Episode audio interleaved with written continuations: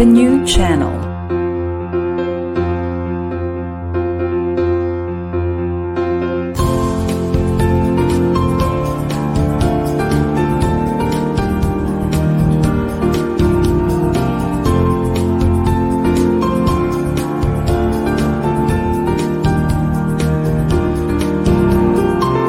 The new channel.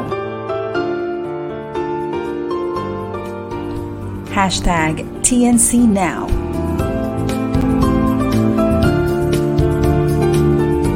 The views, opinions, and insights expressed in the following shows are those of the host, producers, guests, and viewers.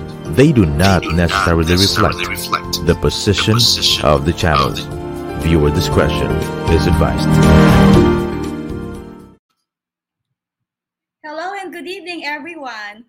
To Inspiring Moments on TNC. Our passion transforms a community channel that sees all things new. I'm Carmen De Leon, streaming live from Imus, Cavite. And I'm Julia Rubilio, streaming live from Batangas City.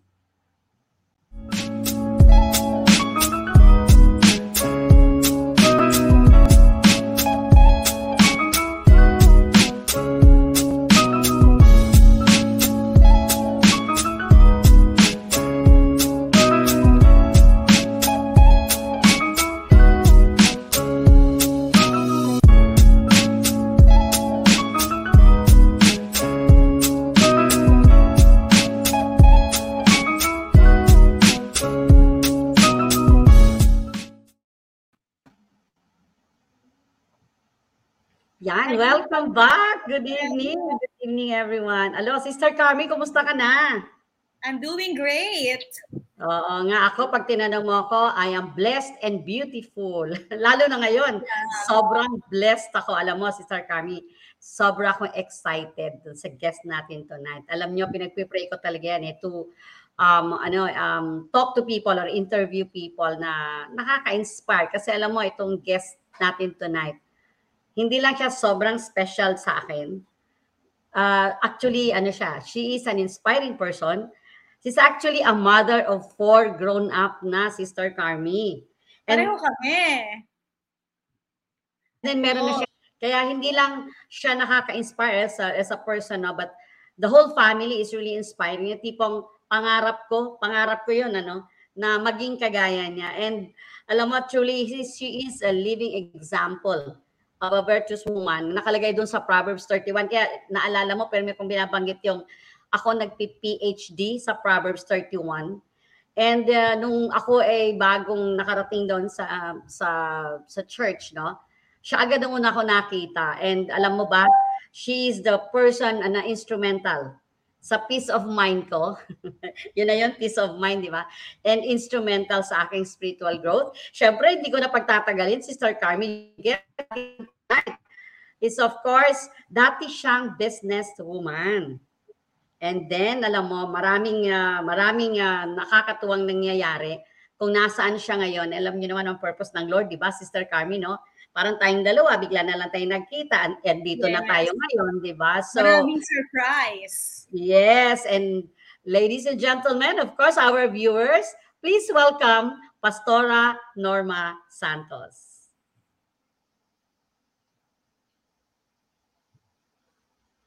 Ayan. Hi, Pastor. I think you're on, uh, you're on mute. Ay, magandang magandang gabi sa inyong lahat. Miss Carmi, Miss Julia.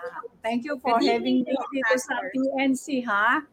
Talaga rin ng mga uh, patuloy kayong namamayagpak upang ah, magpagamit kayo sa ating Panginoon. Itong istasyon na to ay talagang dumami pang mai-interview nyo para marami tayong madala sa ating Diyos sa buhay. Amen. Marami ma-inspired, marami talaga ma-encourage, lalo na ngayon na katatapos lang ng pandemya at marami talagang dapat na iahon ng mga tao, no? Yes. So, Napakabuting bagay na kayong dalawa ay nag-partner. Kaya nga sabi kay Sister Julia, ano ba Sister Julia ang ang pwede kong magawa sa iyo? Kasi alam mo, sa church lang ako, sa mga churches lang ako nagpapatotoo eh. Sabi niya, actually, ha, may kahalo ng ganyan ito. Pero ito yung may mga interview, para nang sa ganon, ang sasabihin mo ay makatulong naman sa iba.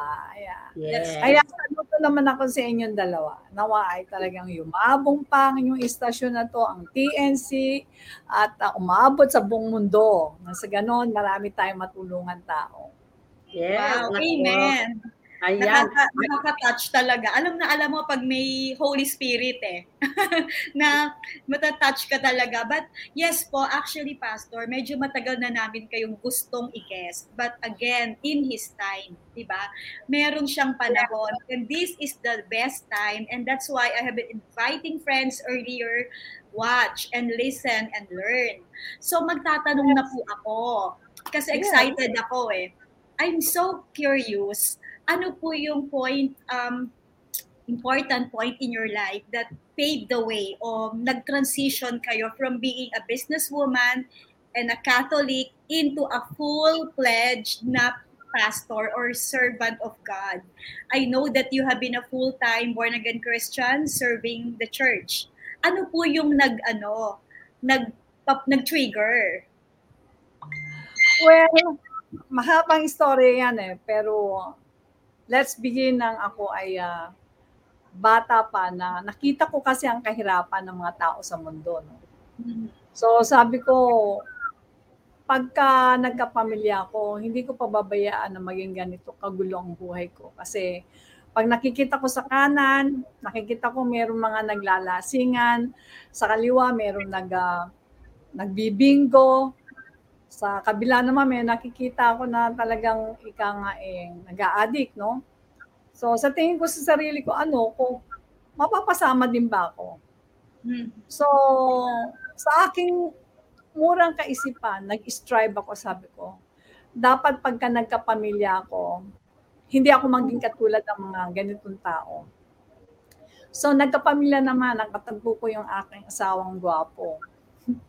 Nagpakasal kami, dahil nga sa laki ng pagmamahal ko sa kanya, nakita ko kasi nahirap siya eh. Nagtatrabaho siya kasi sa isang uh, soft drinks company na salesman driver. Sabi kong ganon, hindi kinakailangan mahirapan ng asawa ko na nakikita ko kasi tulo pawis niya, nag-drive siya malaking truck, kinakailangan tulungan ko asawa ko. So sa akin desire na yun, binigyan ako ng Panginoon ng isang pagkakataon para magkaroon ng munting negosyo.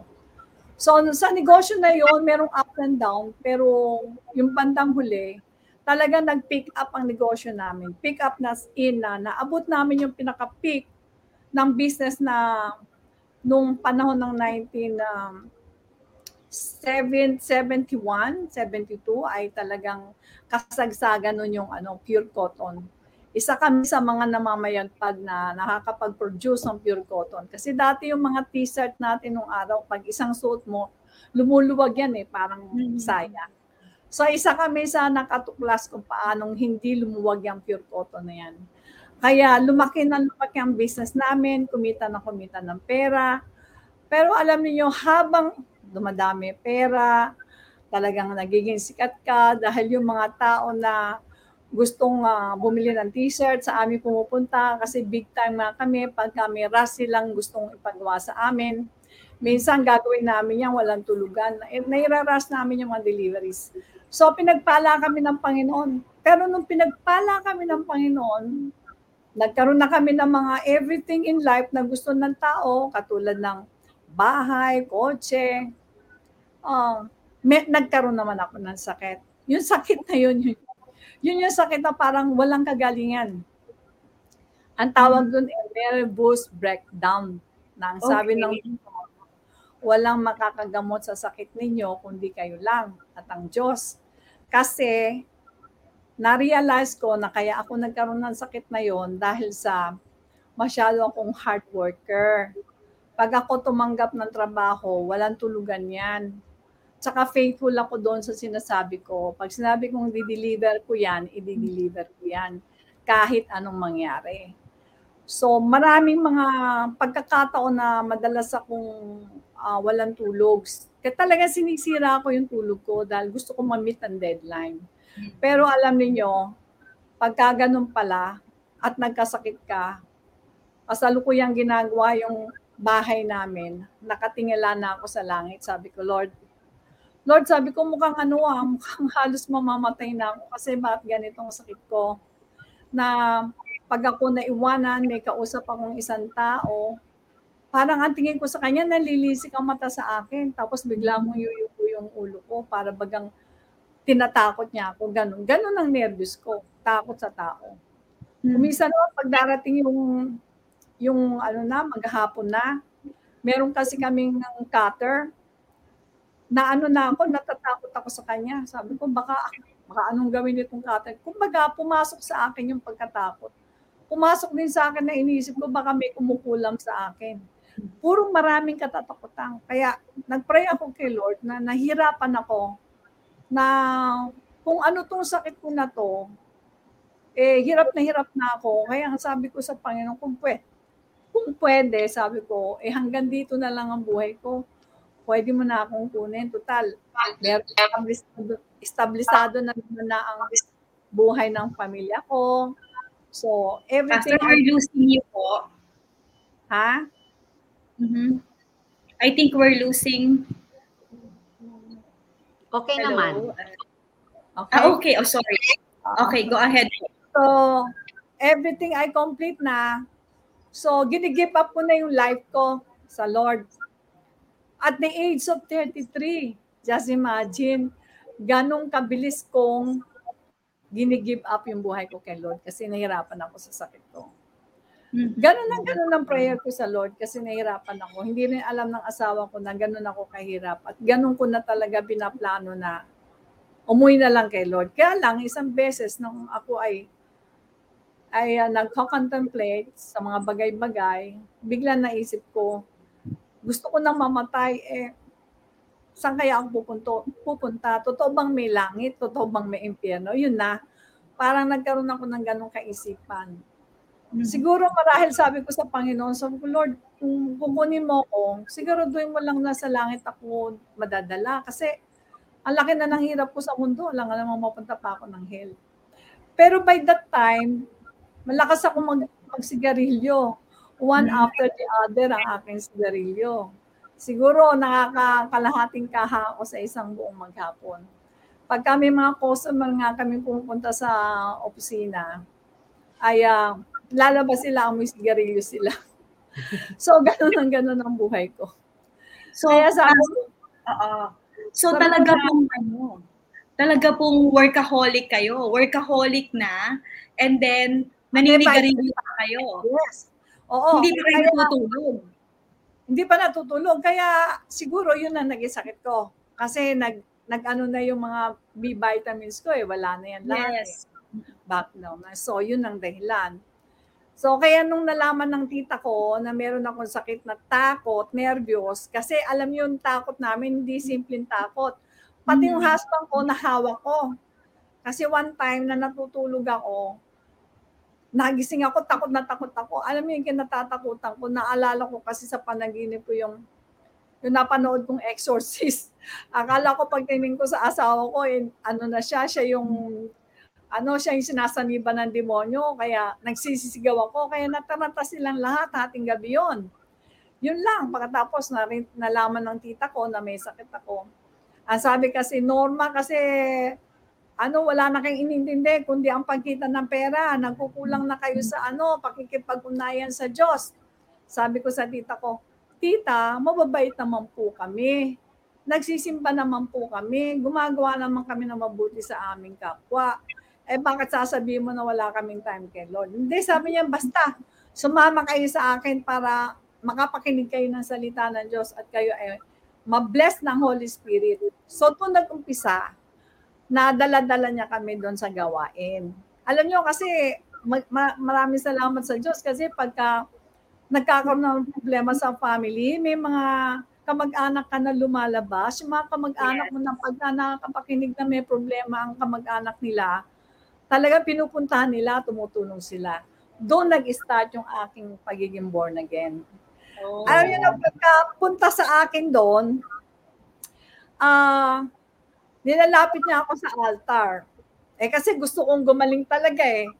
Paglapit ko sa altar, makikita ko yung mga kasamahan ko na lumalapit sa altar, talagang nag-ano sila, nag-stammering sila, nanginginig sila, parang it's sign. Sabi, nagtanong ako, ano ba yun? Sabi, ay, signs yan ng hinihipo sila ng Lord. Sabi ko, o ba't ako wala? Ako kasi paglapit ko, ano yung parang, tulala ako, syempre. Wala.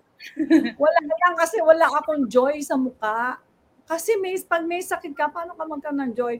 Pero pagtingin ko sa kanang kaliwa, parang meron silang inaabot. Nag, ano sila, nagpe-praising sila, saying hallelujah, praise God, tapos umiiyak sila. Pero ako wala, talagang bato pa rin ang puso ko.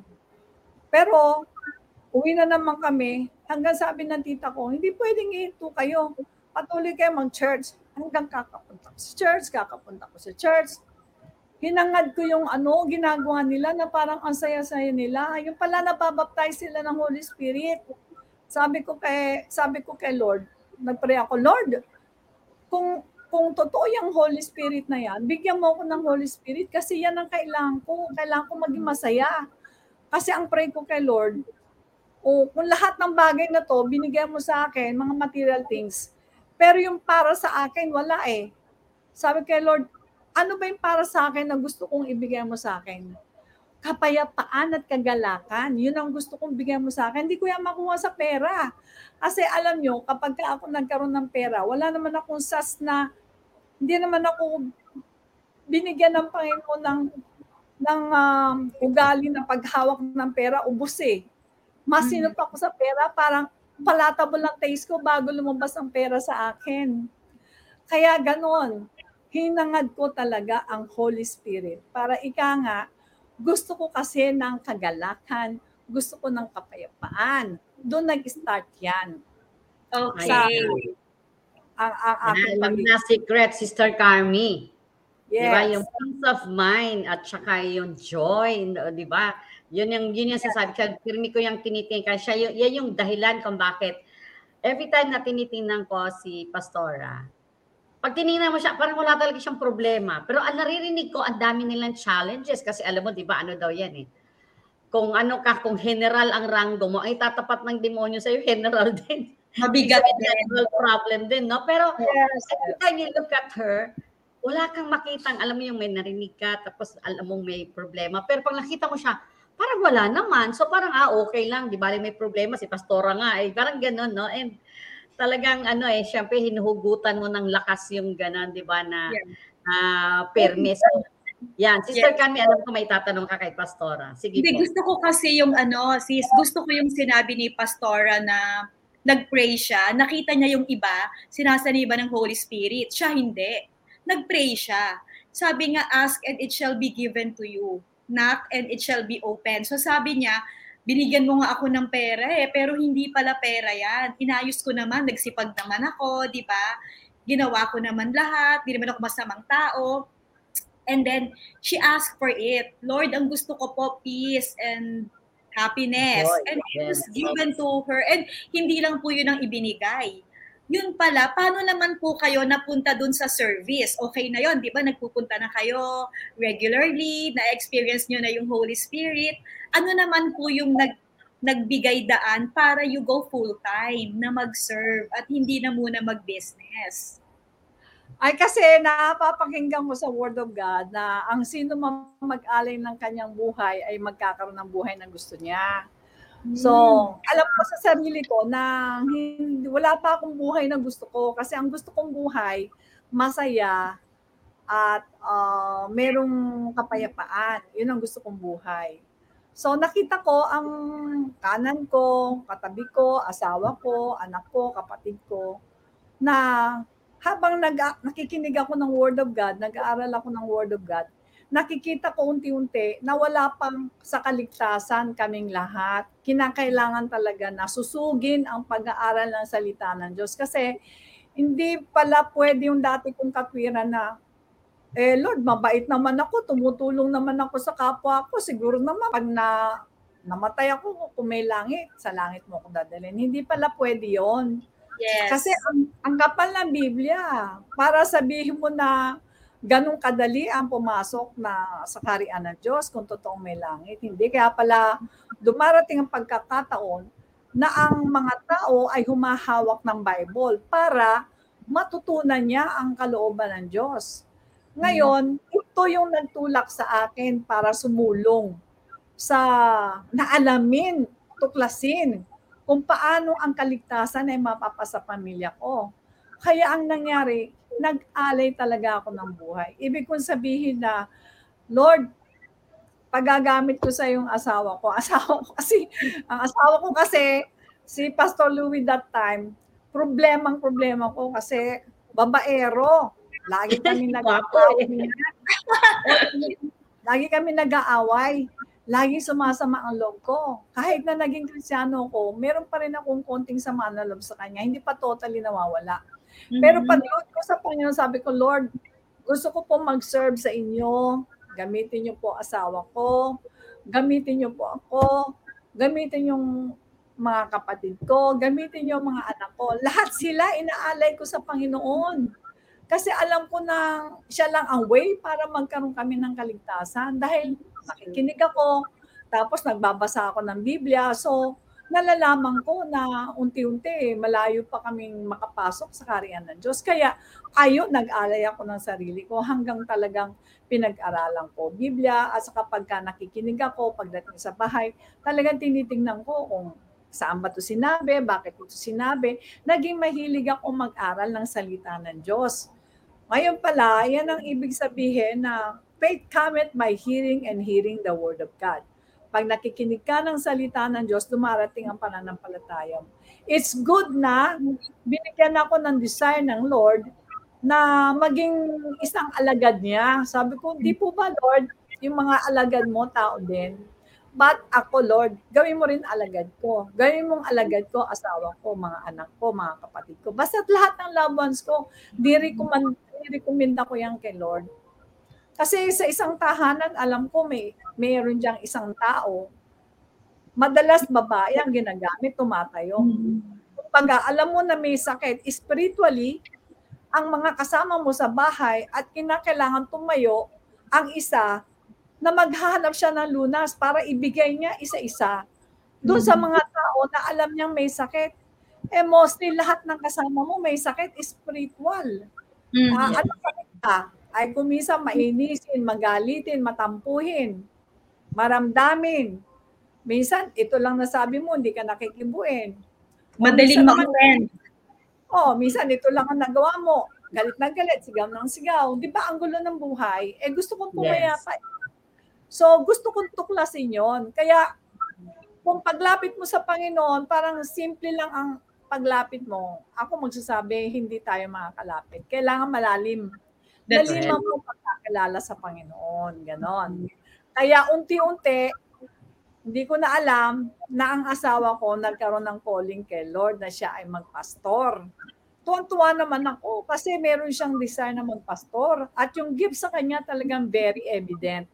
Na Mm. kapag siya ay nagturo ay talagang very strong ang kanyang preaching. Kaya tuwang-tuwa ako. Sabi ko, ito na yung gusto ko talagang mangyari sa asawa ko. Dahil kasi pag nagbi-business kami noon, ang, ang bilis mag-init ang ulo niyan. Ang Mhm. period niya mura. Meron tayong kilala na palamura. Ganon din siya. Period niya mura, kama niya mura. Maglalaro ng basketball, hindi makashoot, mura. Effective. So effective, effective po yung prayer nyo, Pastora, kasi 100% answered, di ba? And sabi nga, hindi kayang baguhin ng tao ang kapwa-tao, but God can always change. No, no, no, no. Yes. Hindi. Hindi. So hindi mo aawayan. Hindi Yeah. mo aawayan na magbago, ipagpe-pray. Yeah. Ipag- Alam mo, nakuha kay Pastora, sabi niya, i-offer mo sa Panginoon kung sino yung may problema ka, i-offer mo. O, kaya wala siyang problema na ganun sa pamilya. No? In-offer niya na in-offer lahat. Kaya pala, so yun pala yun. Ang sekreto, Oo. kasi tinatanong ko, di ba, na nag-wonder ako, ano lahat gabi, pati ul- ultimo yung apo niya, nagsiserve sa Lord, no? And lahat sila, yung pala, the secret is, makipag-negotiate ka sa Lord. Ibig sabihin si Pastora, magaling makipag-negotiate. Yes. Merong Lord, di ba? Tama, At Pastora? saka yung ano, at saka yung continuously seeking, seeking God's wisdom. Kasi hindi nga enough yung nagsisimba ka lang ng one hour, di ba? No, no, You no, need no. to understand and and have a relationship, 'di ba? And nurturing, nurturing it um every na every day. Pagtanggap ko sa salita ng Diyos after my baptism, sobrang uhaw na uhaw ako sa salita ng Diyos. Everyday basa. At yung Biblia, nasa ulunan ko yan. Doon ako lumagi sa Proverbs. Kasi sabi ko, Lord, gusto kong magkaroon ng kapayapaan at kagalakan. Ituro mo sa akin kung paano ako magkakaroon ng kagalakan at kapayapaan. Proverbs ang aking unang pinagbabasa. Doon ako natuto ng mga bagay na don'ts and likes ng Lord. Unti-unti, binago ko yan. Yung mga masasama kong ugali, binago ko. Doon naman unti-unti pumayapa ako. Nung pumayapa ako, di nagkaroon ako ng peace, nagkaroon ako ng joy. Kasi dati-dati, puro away kami. Eh pag nag-away kami, ga- pag galit siya, galit din ako eh. ba? Ganun ang tao eh. Oh, Yes. so sino magte-tame sa akin? Sino magpapahinto ng bibig ko? Sabi nga ng asawa ko nung araw sa akin, huwag ka na magsalita kasi pag nagsalita ka, lalo lang mo sumasama ang ano, ang istorya.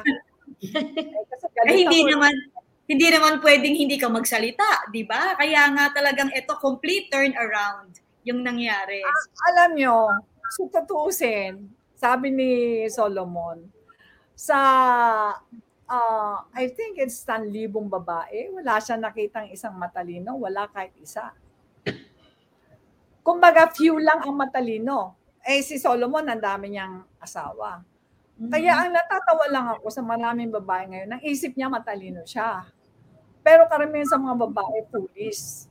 Kinakailangan lumapit ka sa Panginoon para maging matalino ka. Yung sinasabi natin, yung babae masyadong maano, vocal, magaling magsalita. Tanongin mo si Lord kung gusto niya yung babae madaldal. Ang gusto niya, babae tahimik. Tumahimik lang daw Tahimik sa tayo, sis. o ayaw niya madaldal ang babae. Eh, ayaw din niya nga ano, matapang ang babae. Matapang din ako kasi. Opo, matapang ako. Parang si Gabriela silang. Naku, kung hindi na pumasok ang Panginoon sa buhay ko, wala na siguro sira ang pamilya ko. Grabe, bunuan yan eh.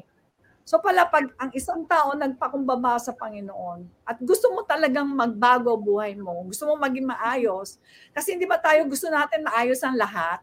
Mm. Pag inis tayo, nainis tayo eh. Pero sabi ng Lord, dali mo magalit ba mo hindi perfect yung inabutan mo. Eh, ikaw din naman, di ka perfect eh. Eh, tanong mo si Lord, bakit ako hindi naging perfect? Ang daldal mo nga eh, oh. Initin ang ulo mo.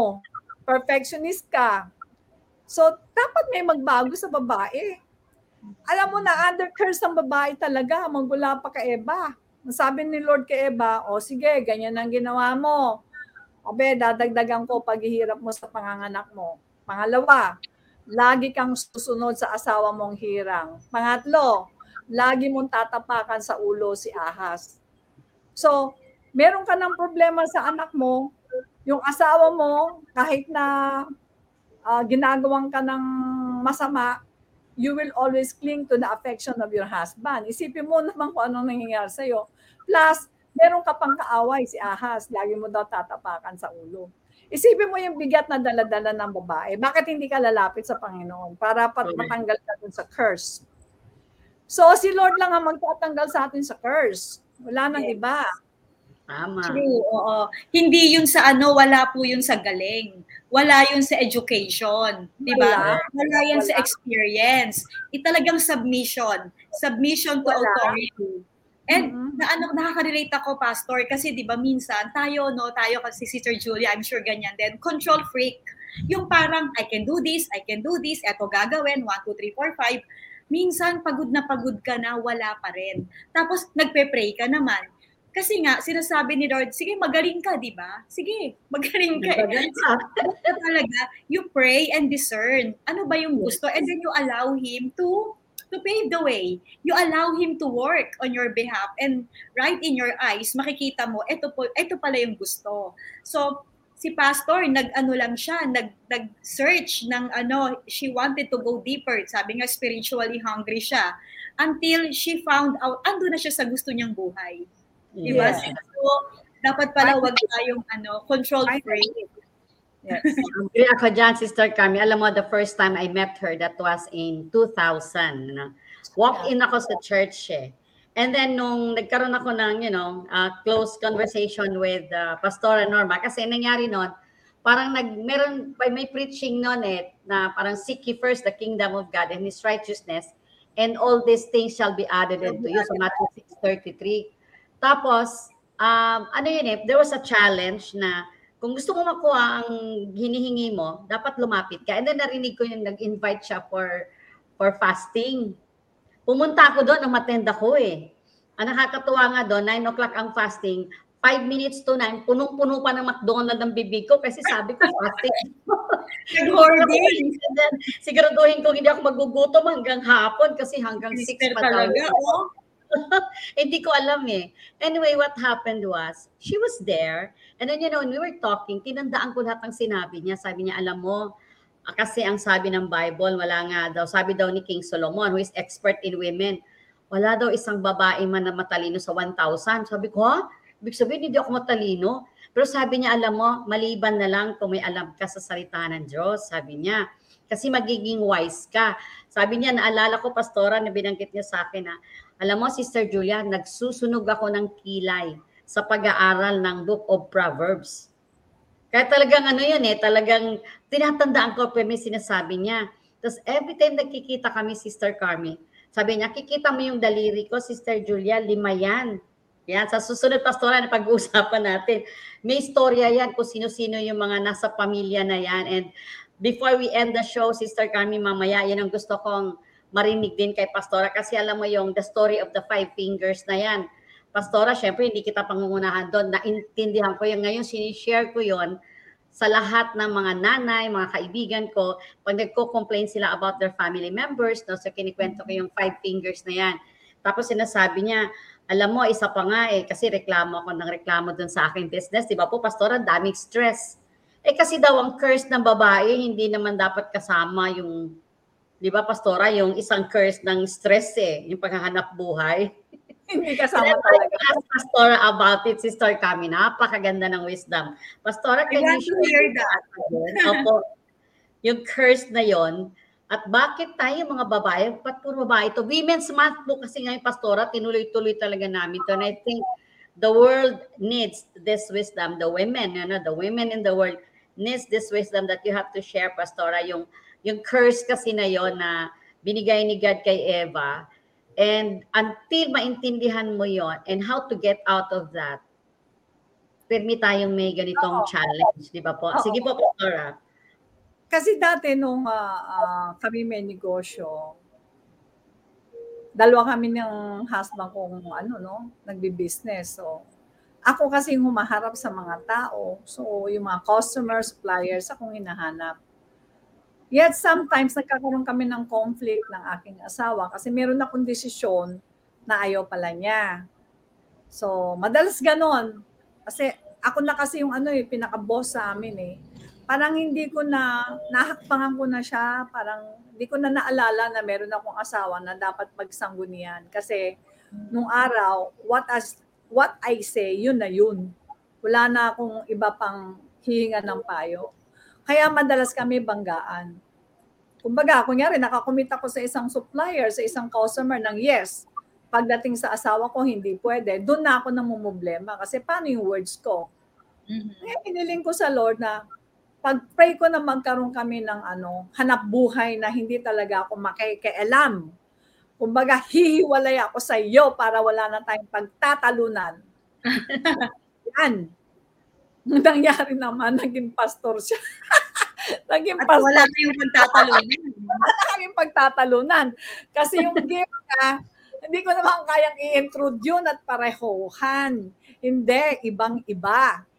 Kaya ngayon, naging pinayapa ni Lord ng buhay ko kasi wala na kami pinag-aarguhan. Kasi answered prayer ako. Sabi ko, Lord, basta bigyan mo ako ng, ng, pag, ng hanap buhay o business na hindi na kami magtatalong dalawa sa mga decision making. Yun lang. Hanggang naging pastor siya, Sister Julia. naging pastor. Paano Wala na kwento sa kanya, eh siya lang yun. Siya na rin ang hinahanap ng mga tao. Andiyan pa si pastor, pwede magpa-pray. Andiyan pa si pastor, pwede magpa-counseling. Di ang ganda. Oh. At wala ka ng problema sa ano, mga chicks, no? Diba? Not Wala unless, problema. not unless nautusan niya ako, ikaw ang mag-counseling kay ganito, tsaka ako lang gagawin. Pero nung araw, hindi. Kasi papel ko lahat yun, pinapapel ko. Kasi ako nga kinakausap, ako tinatanong. Ako kilala nila, bakit? Ang tanong, kasi Chinese speaking ako eh. Yung mga supplier, mga iba, Chinese, siyempre ako hanapin. Oh, yung mga ibang customer, ganun din. Ika lang sabong kami. So, nahirapan At talaga. saka, yes, oo. At saka, pas- Pastora, di po ba, sa, ah, sa Bible din sinasabi yung kingship, that you have to submit yourself to your husband. Eh, syempre, noon wala pa akong alam na submit-submit, ano?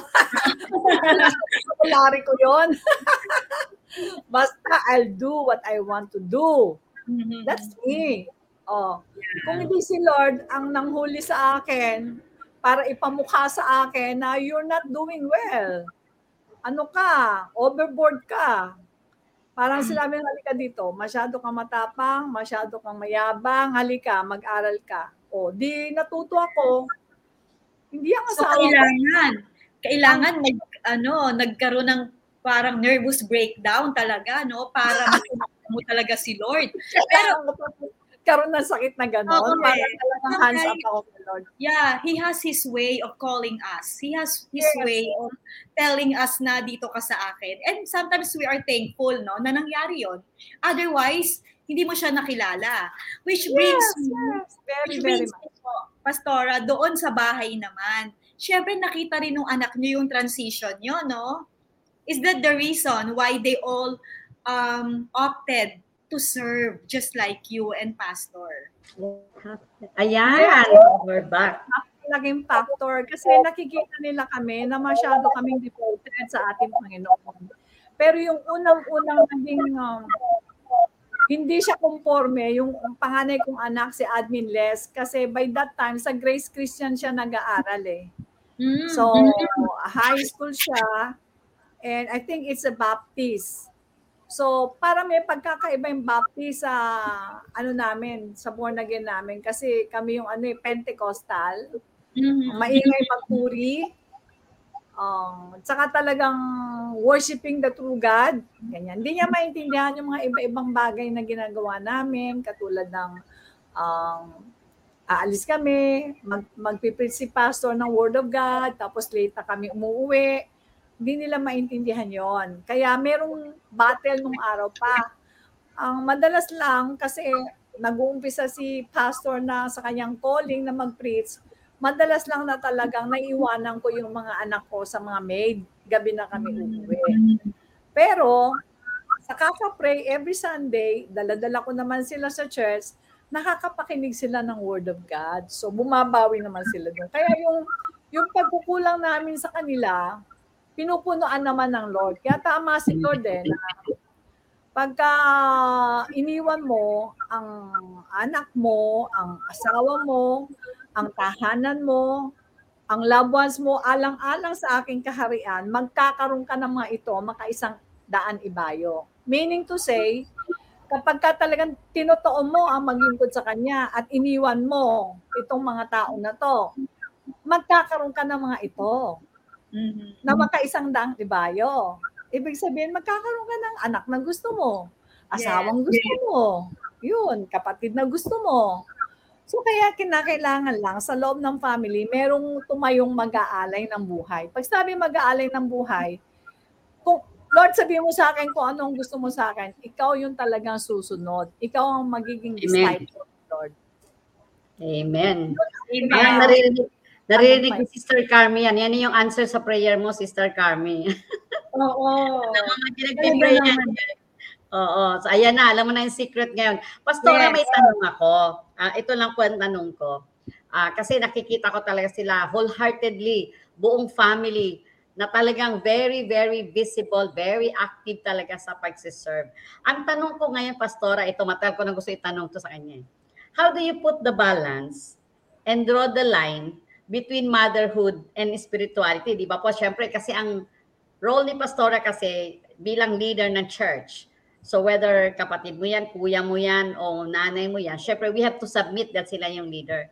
And then as a mother, pagdating sa bahay, uh, alin po ang napapractice ninyo? Pinagsasama niyo ba yung pagiging pastora at saka yung pagiging nanay? Di ba parang makinig ka sa akin dahil nanay mo ko. Parang ganun ba? Or makinig ka sa akin, ito yung sabi. Paano po ninyo na babalanse yon? Ah, syempre, pag nasa bahay ka, ako, nanay ako. Ako nga nagsiserve sa kanila eh. Sa mga pagkain, ako nagsiserve sa kanila dyan. Kasi kinukuha kong role yun. Kahit na may kasambahay kami, pinipilit kong pakita sa kanila yung role ko bilang isang ina. Hindi ko pwedeng sabihin, ay, pastora ako, upo ako dito, kayo mag-serve sa akin. Hindi. Basta I do my job being a mother. Kasi bakit? Ang example ko yung nanay ko. Eh. Yung nanay ko, hindi yan uupo hanggat hindi kami uh, wasto, yung mga pagkain namin nakahilera, yung mga kanin namin nakahilera, huling-huli ang kakain. So parang nagagaya ko siya, yung gusto ko lahat ng everything nandiyan na, bago na lang ako upo. So that's doing my role as a mother. Hindi ko pwedeng ibigay sa kanila ng pastora ko, dapat magsilbihan ninyo ako. No.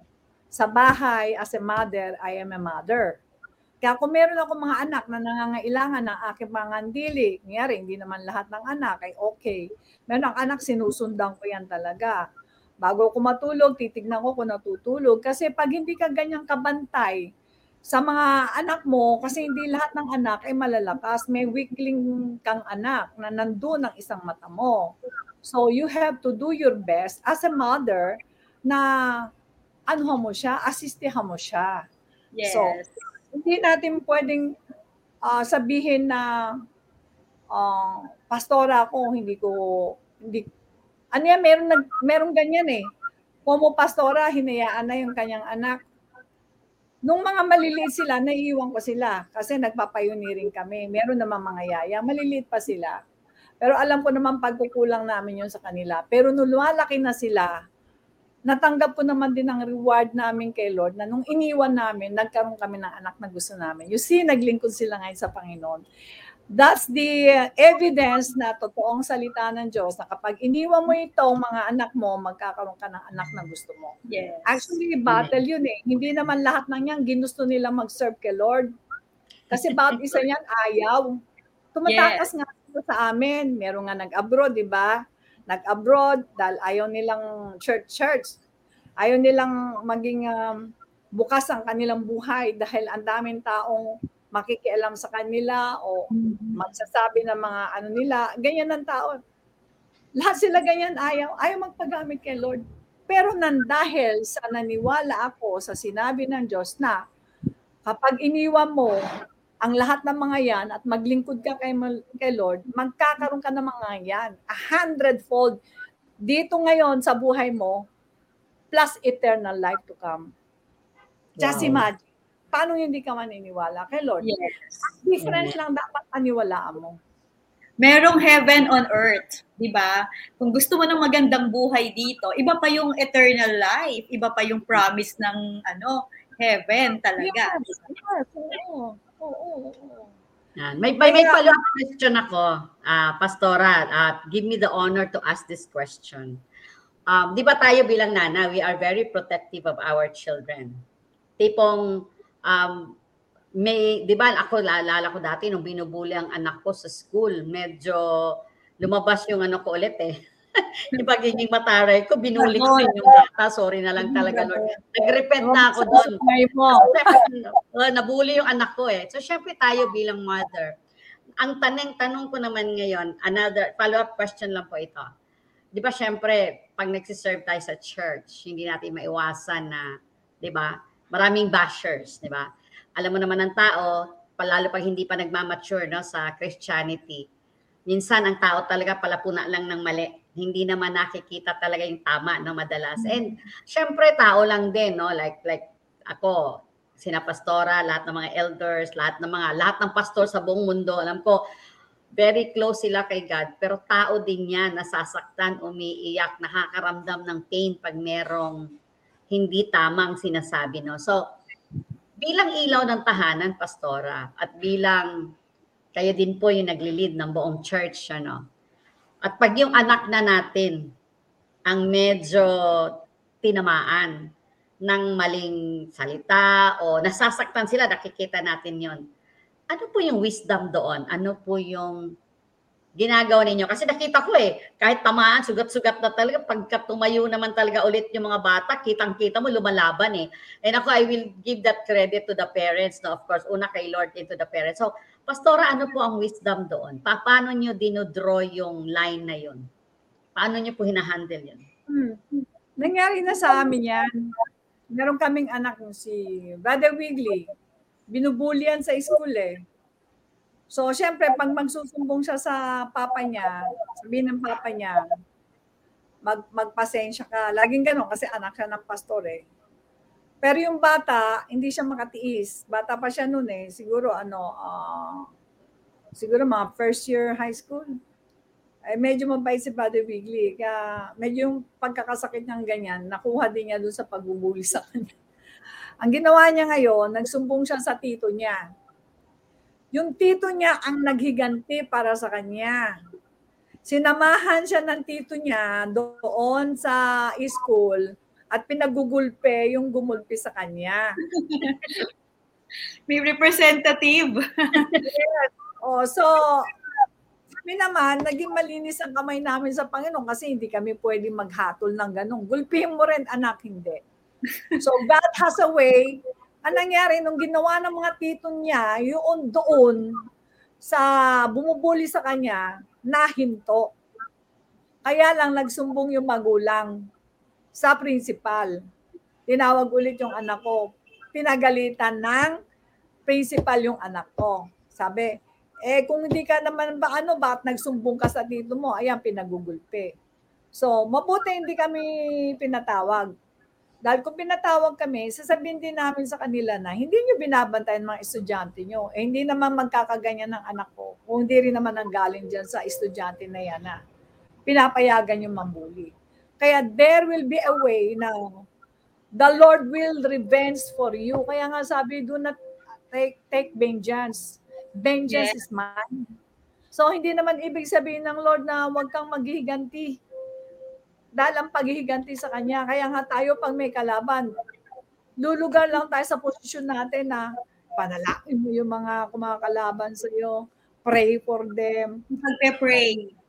Mananatili ka dun sa turo sa iyo. Yes. Ngayon, nakita ng Lord na ikaw ay nananatili dun sa turo at hindi ka talaga nangunguna sa kanyang salita, siya naman ang gagawa ng paraan para parusahan yung gumagawa ng gano'n sa anak mo ng ibang tao. Yun. Hindi yun ano, hindi yun madali. Diba?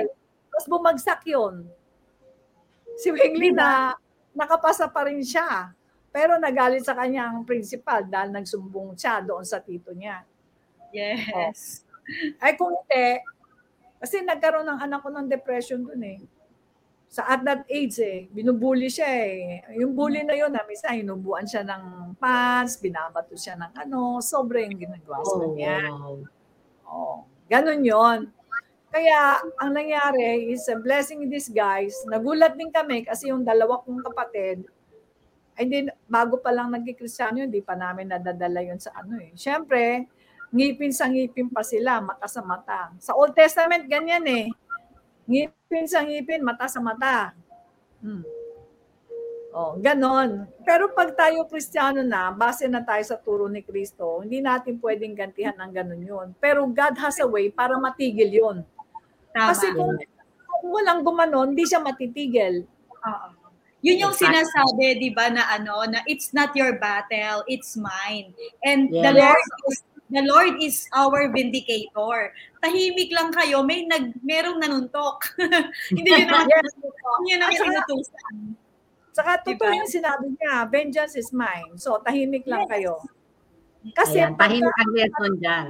pagka kukunin mo yung papel ng Lord, hahalikip ka pa ng Lord sa'yo. Sabi, o sige, eh, hindi ka nananatili sa salita ko, eh di sige, ikaw ang gumawa ng paraan para tumigil yan. Tawang Tumigil. lumaban. anyway, Pastora, pagbalik namin, yes po, Oh. pagbalik namin, magko-commercial lang po muna tayo sandali, Sister Carmi. Okay. Pagbalik namin, meron kami isang magandang tanong para sa inyo. at nag, Okay. magtatanong din kami kung ano ang uh, mga tips na maibibigay ninyo. So ayan, sige. commercial break mo muna tayo sandali.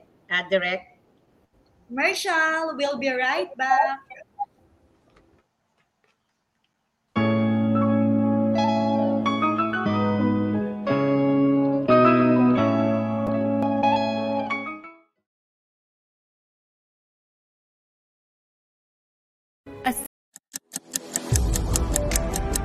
Eighty-six thousand four hundred.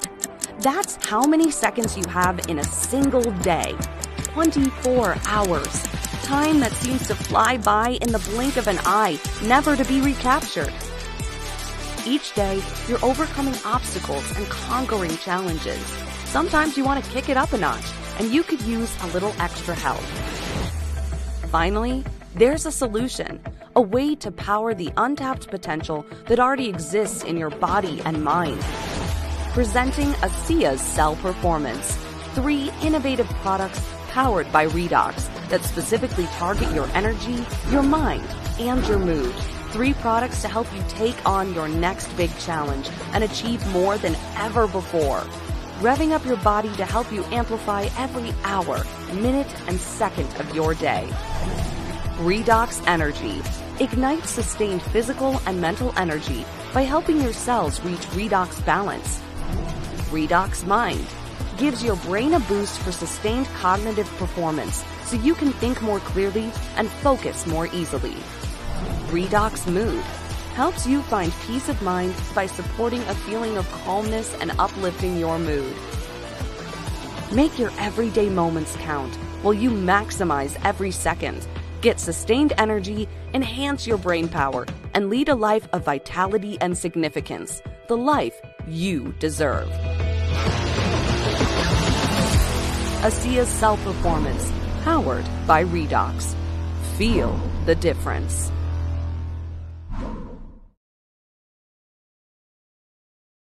ASEA Redox is the first and only supplement on the market scientifically tested and shown to signal the activation of genetic pathways and to affect genes that improve immune system health, help maintain a healthy inflammatory response, help maintain cardiovascular health, improve gut health, and modulate hormone balance. Are you done with the breakdown? Reach for the breakthrough.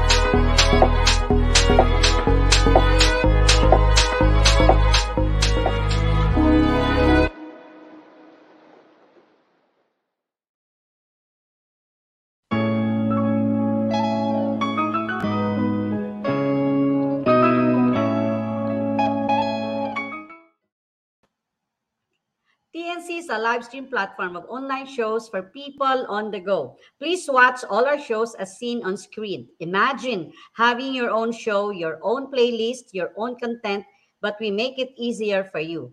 TNC aims to transform the lives of our viewers through engaging, authentic, and original content. Our vision is to become a global 24 7 live stream channel that showcases Filipino talent, global influencers, cultural intelligence, and ingenuity. Please watch Inspiring Moments every Friday from 7 to 8.30 p.m. You can watch live or, or replay via Facebook or YouTube.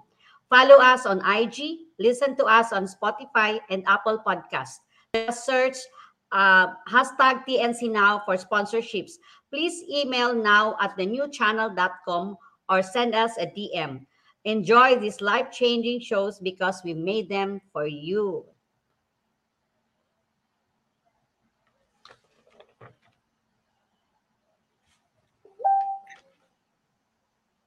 Thank you, Sister Julia. We're Let's back. go. Yes. Asan Ang dami ko natutunan, Sister Carmi. Alam mo, ang dami kong, I'm sure ang daming natutunan ng ating audience, di ba? O ang sabi kanina, pray for your bashers. Tamang-tama, di ba? Kailangan natin silang i-bless. Hindi natin sila gagantihan. Vengeance is not ours. The battle is not ours. The Lord is our vindicator. Correct. Yan. So, Sister Carmi, alam mo, kulang ang oras, no? But anyway, um, alam ko meron ka pang gusto itanong kay Pastora. Di ba? Oo nga eh. Meron na. Yung importante eh. Kasi di Yes. ba Mother's Day celebration. So, gusto ko lang talaga malaman ano yung parenting style. Ano ba talaga yung tama according to the Bible. Di ba? Let's wait for Pastor. Actually, sis here na sis. Maybe you can ask her na. Ah, okay. Hello, I can't see her. Pero sige, direct mas maganda nakikita namin si Pastor. But ang gusto ko lang pong itanong, um, I know that um, because you always seek God's wisdom, paano po ba yung tamang, ano yung style nyo sa bahay, sa mga bata? Ayan na si Pastor. Ayan. Gusto ko lang po in celebration of Mother's Day, marami tayong moms dito na nakikinig or even mga children, no? Grown-ups. Ano po ba yung tama? Godly way of parenting. godly way of parenting. Kasi ang isang babae, hindi siya makakapagturo sa anak niya ng godly way of parenting hanggat hindi siya nag-aaral o nakikinig ng salita ng Diyos. Kasi ang mga tao at mga babae, nagsasalita lang yan by their own instinct. Kung ano yung gusto mong sabihin, sasabihin mo. Kaya ang pinaka-godly way na dapat nating matutunan ay reading the Bible, yun ang pinaka-guidelines natin para magpalaki ng anak. So, yan ang aking masasagot sa inyo kung ano ang tamang bagay na paraan para mapalaki natin ang mga bata, ang mga kababaihan, ang mga nanay. In-encourage ko na sila makinig ng salita ng Diyos, tumanggap sila sa, sa salita ng Diyos, at uh, pilitin nilang hanapin ang salita ng Diyos, mauhaw sa salita ng Diyos. Kasi pag natuto tayo kung paano tayo uh, lalakad ng naayon sa kalooban ng Diyos, maniniwala ako magkakaroon tayo ng godly children. Kasi ito, Amen. example lang. Example lang ito. Halimbawa, yung anak mo, tanghali na, natutulog pa. Naturally, sa paraan ng sanlibutan, sisigawan mo yon. Hoy, gising na, tanghali na, natutulog ka pa. so, anong gagawin ng anak mo? Babangon yun, pero nakasimangot. Dadabog. Oo, dadabog. Baka pag talikod nun, eh, minumura ka pa. Mantalang, biblically may sinabi, huwag kang sisigaw sa isang taong bagong gising. Mm. Sabi, hindi ko lang na-quote sa inyo. Pero ayon sa mga pinag-aralan ko, meron ako natutunan. Kaya ako, hindi ako nagsasalita ng kung ano pa man sa isang taong gising. Yung sasawayin mo siya, pagsasabihan mo siya, kunyari, kagigising lang, pagagalitan mo na. Ikaw ang, gabi ka na natulog kagabi ah. Kagigising lang, pumupungay pa, pinapagalitan mo na. Walang mapapakinggan sa yun at hindi niya maintindihan because biblically, yun ang sabi. Mm. Hindi daw maganda na ang tao bagong gising eh sisigawan mo na. Mapangit. So saan ko natutunan yun? Sa Bible. Hindi ko lang ma-quote yung talagang mismong verse. Pero pag-aralan mo. Kahit sa asawa, gano'n. Pagkagising ng asawa mo, problema agad ang iharap mo, mali din. Mm. Minsan sa pagkain, kumakain yung bata, kumakain yung asawa mo, sasabihin mo yung problema. Kaya nga, minsan sabihin na lang, nabubulunan ako sa mga sinasabi ko. Minsan, nakakausapin mo ko ng aking mali o turuan mo ko. Yes. So, Timing. Timing naman. Ano, it calls for a self-discipline. Disiplinahin mo sarili mo, although gustong gusto mo nang magkakakatsyang, magsasalita. Pero kasi kung inside the house, wala naman ibang tao, gagawin mo kung ano yung gusto mong gawin. Pero kung ikaw eh aral sa salita ng Diyos, ah, nako, eh baka sagutin lang ako nitong pabalang-balang, mamaya ako nakausapin ito. Pag nakakain na, at maayos na, nahimasimasa na, siguro, papasok sa isipan niya, puso niya, ang sasabihin ko. Ganon. Example ko lang.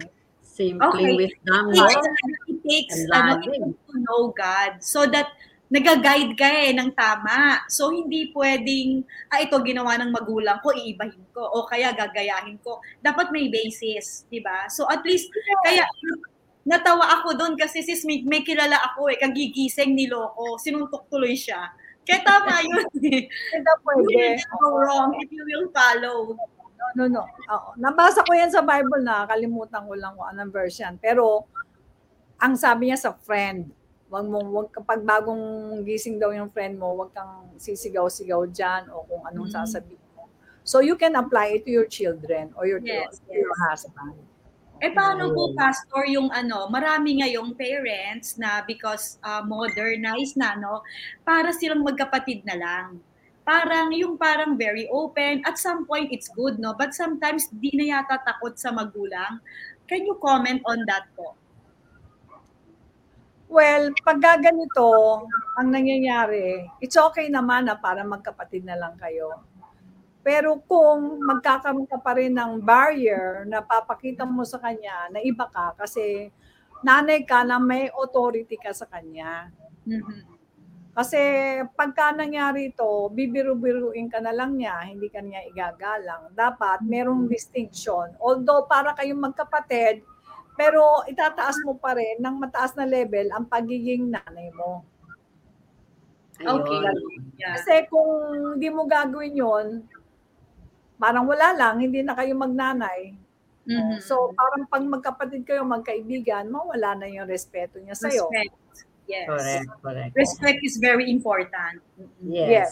Sir Kami, may last question ako kay Pastora bago tayo mag, ano, kasi medyo, medyo, alam ko mahaba-haba ng konti ito if ever, no? Pastora, ito ang, alam ko, importante ito ngayon. With the strong influence of social media, na ako mismo, hindi naman ho ako conservative. Maski si Sister Carmen, hindi ho yan conservative. Pero yung nakikita ko talaga sa social media ngayon, talagang Alarming. Takpan, yeah, takpan ko ng mata, ang mata ng anak ko, ang asawa ko, sarili ko. Na ako mismo nag ano you know, sobrang very strong ang influence ng social media ngayon, kaliwat kanan, iba nakikita natin. Sa palagay po ninyo, in your own opinion, ano po ang dapat gawin ng isang mother, no, ng isang ilaw ng tahanan? Sa mga ganitong klase ng panahon, no? Ano po ang kailangan ng isang tao pagdating sa spiritual? Kasi sabi nyo nga, hindi natin kayang baguhin yung tao, hindi natin kayang ma-influensyahan sila maliban na lang na may salita ng Diyos. So, ang question ko po ulit, aside from, you know, nanay na nagbabasa ng ano po ang kailangan ng mga tao ngayon para talagang makalaban tayo dyan sa mga nangyayari ngayon sa social media? Well, pag sinabi natin social media, walang masama. Actually, ah, sa ngayon lang naman lumaganap yung social media na yan eh. Dati puro mainstream lang yan eh. Ngayon marami na tayong naririnig. Marami na mga vloggers ngayon, marami na nagbabalita. So, kaya lang ang importante, talagang magkaroon tayo ng ng self-discipline din at ah, malaman natin kung kanin sinong espiritu ang nagsasabi ng totoo. So we need to discern the spirit na nagsasalita. Sometimes kasi yung mga nagsasalita, they have something against their neighbor. Meron silang mga sentimiento. Meron silang mga bitterness. So, nilalabas nila yung sa media. Kaya nga yung iba, ay talagang kitang-kita sila ng public na mayroon laman masama ang kanilang puso. So, kailangan kasi yan, nasa private life mo yan, hindi mo na dapat ibuga pa yan social media eh. Kumbaga sa, sa atin, pang family, kunyari ako, pang family, ilalabas kong problema ko, kunyari sa kapulungan ko, pag narinig yun ng aking anak o kung sino man ang chinika ko doon, hindi nila magugustuhan yon. So, entonces, kapag ganyan social media, kailangan kailangan ng discerning of spirit na i-discern mo yung taong pakikinggan mo uh, and magkaroon tayo ng self-discipline at ituro natin sa mga bata kung sino-sino lang ang dapat nilang pakinggan at wag silang makabu- wag silang mabuyo na makinig na makinig doon. Kasi pag yung iba kaya sila nabuyo na makinig na makinig kasi mga walang ginagawa, bigyan mo sila ng trabaho para hindi sila mabuyo na makinig na makinig. Kasi tama nang marinig mo yung mga some other uh, balita kasi yung mga balita na yan eh. Hindi pa naman natin nalaman kung totoo o hindi eh, di ba? Pero tayo nakikibalita lang. Sometimes yung taong nagsasalita, malaking factor. Kung itong Yes. tao na to ay sinasamahan ng Panginoon at ang lahat ng mga sinasabi niya ay totoo, pwede kang maniwala sa kanya. Pero may mga nasa social media na naninira, eh toxic lang yon at lason sa isipan ng mga kabataan. Kaya ikaw na rin ang magtuturo sa kanila na huwag kang makikinig dyan dahil wala kang mahihita dyan. Kasi yung espiritu na sa kanila, espiritu ng galit, mapupunta yun sa kanila. Espiritu na sama ng loob, espiritu ng doubt, mapupunta yun sa kanila. Siyempre, ang gusto natin, maging blessing ang social media sa atin. Eh, paano magiging blessing nga ang social media? Of course, magsabi ka ng mga bagay na nakaka-encourage doon sa mga tao. Yun.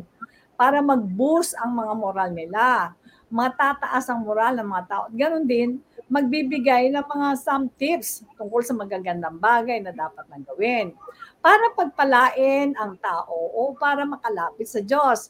Para magkaroon tayo na magandang relasyon sa ating Panginoon. Yun ang dapat na nasa social media. May mga ganong points tayo dapat. Hindi dapat mawala yun. Yun tungkol sa spiritual, dito sa social media, kasi maraming nakakapakinig. Yun ang dapat natin na gawin. Pero, syempre, ang number one dyan, disiplina. Disiplinahin natin ang ating sarili, ang ating mga anak, turuan natin sila na wag silang basta-basta maniniwala. Itetest nila ang spirit muna eh. Kung ang espiritu na to ay galing ba sa Diyos o galing sa kaaway. Dalawang, dalawang klase yan talagang magsasalita sa social media. Isang galing sa kaaway, isang galing talaga sa Diyos. So, ganito ako kasi ganito kasi pagka makikinig ako, dami nagsasalita. Tinitignan ko yung matalinong tao doon sa media. Kung kanino siya nakaside, sinasidean ko yung side niya. Ay hinahanap ko kung sino matalino doon. Kasi at least alam niya, kunyari, pinag-aralan na niya ang buong katotohanan, nagsaliksik na siya. Kaysa naman sa atin, ma- madali lang tayong magsabi ng ganito. Oo nga, ganyan, ganyan, ganyan. Wala ka namang sufficienting evidence na hindi ka naman nagsaliksik by your own, nakiisa-isa ka na dyan, nakigalit-galit ka na dyan. So, ano Yes, correct. Oh. So, kailangan disiplina talaga. Pati ang mga Yes. bata, disiplinahin na rin ang kanila mga sarili. Kailangan yon At i-discern natin yung nagsasalita. Kung sa espiritu ba yan, okay taning. Dalawa yan palagi. Yes, Alam niyo, yes. kay taning, lagi yan nagpo-promote, provoke me, provoking spirit. Pag kay Lord, pangkapayapa, pangkapayapaan yan at nagsasawa. Encouraging. Encouraging. Encourage yan. Pero nagsasawa yan. Correct, yes. Sister Cami, meron ka pa bang gustong itanong kay Pastor? And I will give you the last ano na anong gusto mong sabi tanong kay Pastor. Gusto ko bang makipagkwentuhan ng isang gabi. but, uh, but we're picking up, ang, ang palaging sinasabi ni Pastora, eh, maging example.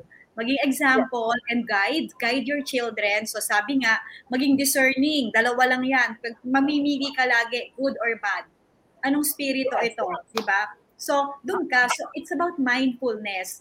It's about being mindful of your choices so that your children or your family can also look up to you and do the Yes, same. exactly. Di ba? So, and then you guide them. Sabi nga eh, tama yung sinabi kanina na may hindi favorite yon but you have special attention to one of your children na talagang kailangan ng more attention. Di ba? Yun. Yes. Hmm. Hindi yun favorite. Kaya lang nagkataon, kailangan mo talaga siya. eh. So, sa audience natin, I'm sure you are imagining how you can be a better mom or a better child. Parent, yes. sinasabi pa ulit-ulit, seek God's God's words, di ba? So mamasterin ko na po yung Proverbs, paulit-ulit. di ba kasi yung you have something to hold on to, di ba? Sabi nga, ang hirap ng buhay. But it can be a lot easier and better if you have your ano, meron kang kasama palagi and kasama yun ng buong family. And alam ko po sobrang na-inspire. That's why kami ni Sister Julia, we have been waiting for this moment um, to have you. Kasi we believe na spirituality is the core of well-being. Yung spiritual wellness mo is very important. Like you were financially healthy before. Pero ano nangyari? 'Di ba? It was so stressful. So iba talaga if you are if your spirit is always high with the Lord. And Amen. I really appreciate Sister Julia introducing you to us. Marami po tayong na-bless and um, gusto pa sana namin one hour pa eh, yung kwentuhan. Pero kapos talaga, kapos na kapos talaga tayo, Sister Carmi, no? Sa dami ng ah, natututunan natin yan. But alam ko, marami nakikinig sa atin ngayon. Alam mo, si Pastora, pag yan na nagsalita, pinupulutan ko pirmi ng wisdom yan eh. And, ah, and I'm sure, maski sa church namin, ah yun nga ang sinasabi niya sa akin noon na dapat ang babae pag nagsalita may wisdom. Para yun ang magiging nagiging matalino, na malalim. Kasi nga, nag-aaral siya ng Word of God. So, Pastora, ulit, maraming maraming Hindi salamat. yung ano, di ba, sis? Kayo. Oo. At saka nakikita ko si Pastora full of wisdom and peace, di ba? So, when she talks, it's not about bragging about herself, but it's about really lifting lifting your spirit, di ba? And uh, sa ganyan tayo, gusto natin ganyang buhay. So, alam na natin, alam na po natin what to do. Di ba? Actually, Sister Carmi, Words. meron siyang every, ano yan eh, MWF na daily devotion. Kaya mapapanood yan sa, sa ah, Daily God Connection. Ang ibig sabihin, Oh, okay. God Maybe you can invite them po. Yes. Sa ano ng church. Actually, my God connection, Ah, every God Monday Connection ako. My God connection every Monday. Dati laging ako yan eh. Pero nag-rotate na yung mga elders, pinag- pinag-rotate na sila. Kaya hindi lang ako doon sa MGC. We're praying for the mga prayer requests sa church Okay. na ano um, live doon sa ano online. I'm sure, I'm sure madami pong gustong manood sa inyo. You can invite them po so that they can watch you and be blessed. Yes, marami, marami. Marami tayong mga brethren na nakikisa joining the prayer kasi they want to serve the Lord through praying. For now, ah, marami naglilingkod sa Panginoon dahil gusto nilang mag-pray. Kaya inaabangan nila yung MGC every Monday, uh, Wednesday, and Friday at 3 p.m. Okay. And then may online din tayo, Pastora, di ba? Yung ating online na Sunday ah, service. Yes, oo. Oh, meron kaming online service sa ganap na alas 10 ng maga. Sa pwede kayong mag-tune in doon and makinig tayo ng Word of God kasi sa panahon ngayon, yung mga nangyayari ngayon, yan ay palatandaan na malapit na ang rapture. Hindi ko muna sasabihin malapit na ang pagbabalik ni Lord. Ang sasabihin ko malapit na ang rapture. Kasi bago dumating si Lord, kukunin niya muna yung mga nan- naniwala sa kanya. Harvest time. So yung taong maniniwala, siya yung aalamin kung ano ba ang dapat kong gawin. Katulad nito, kunyari, pupunta ka ng airport. Kulang-kulang dokumento mo, meron kang ticket, meron kang passport, meron kang ah, ah, everything. Kunyari, meron kang vaccine card. Pagdating mo, wala ka naman visa, hindi ka rin papayagan na lumipad.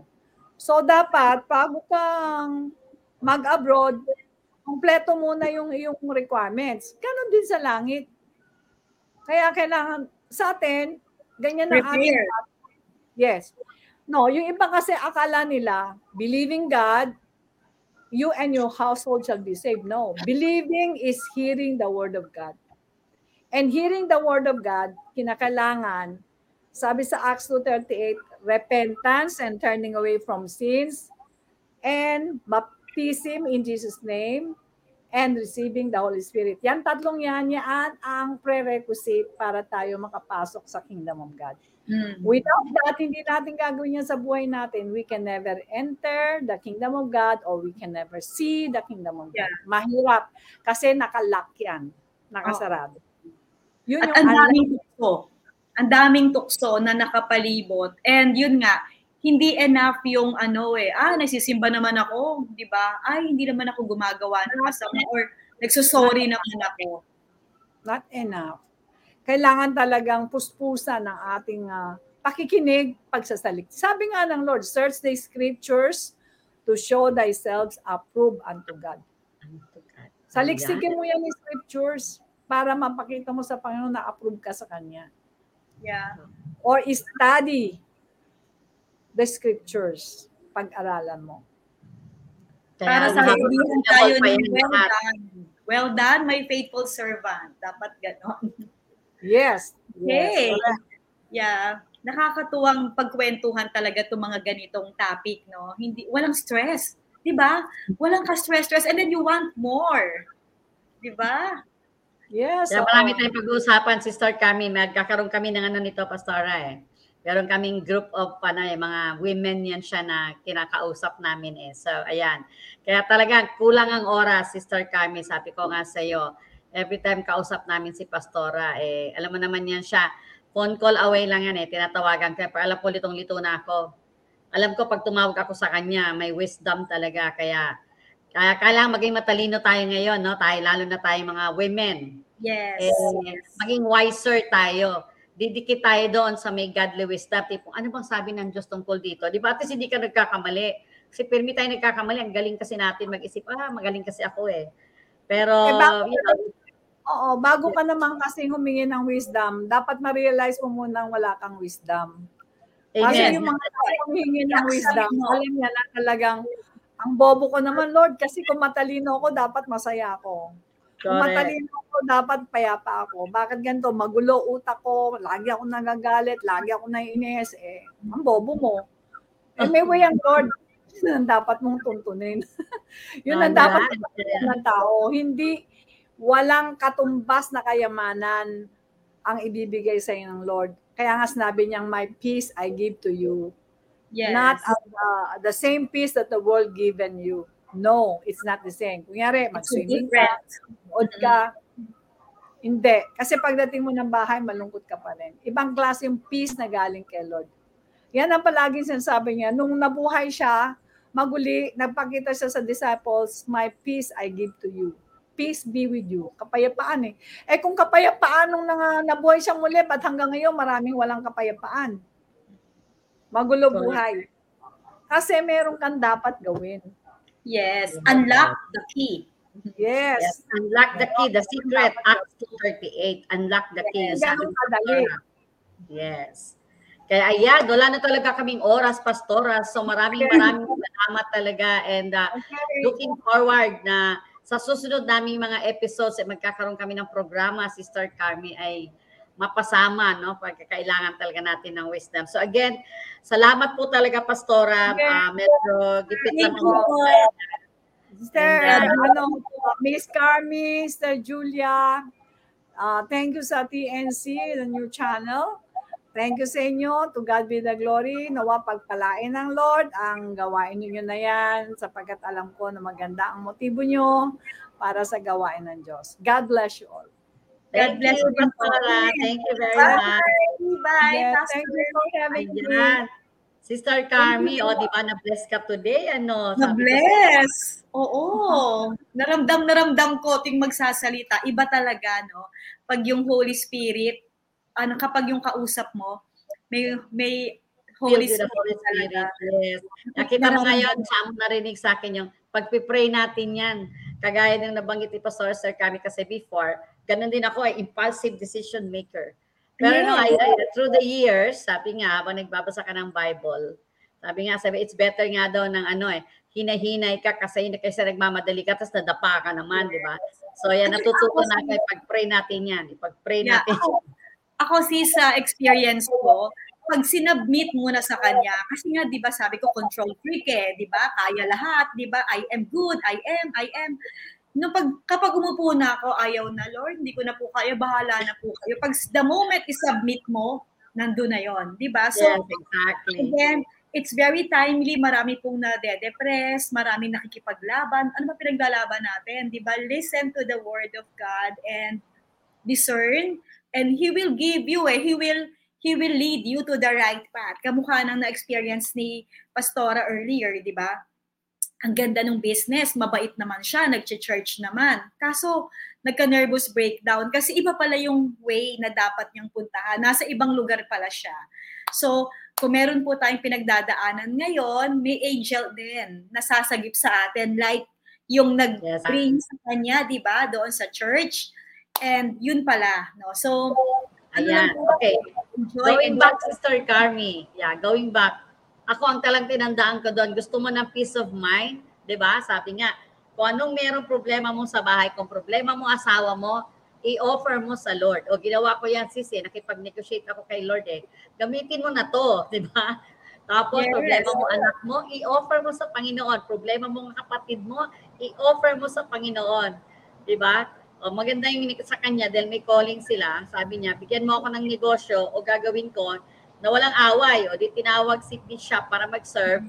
Wala ka naman sila pagsatalunan na kasi sa loob na ng church. So, yun isa sa sikreto. But before mo makuha yon ikaw muna, i-offer mo muna ang sarili mo, di ba? So, ayan.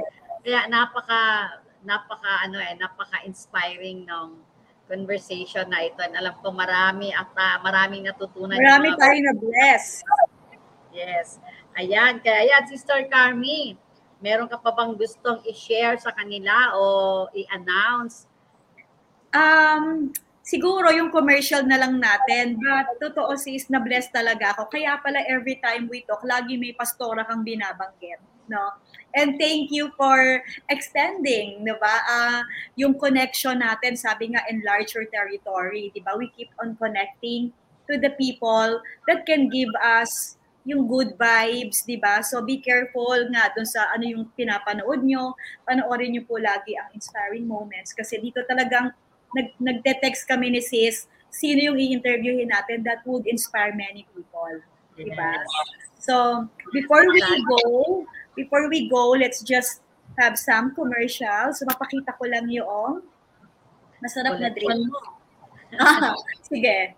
Um, ano ba? Siguro yun munang bag, di ba? Ito, angel bag. Naniniwala ako that when you have this, you'll be reminded that you are an angel and you will also be guided by your angel. So, Mitsify bag from Canada.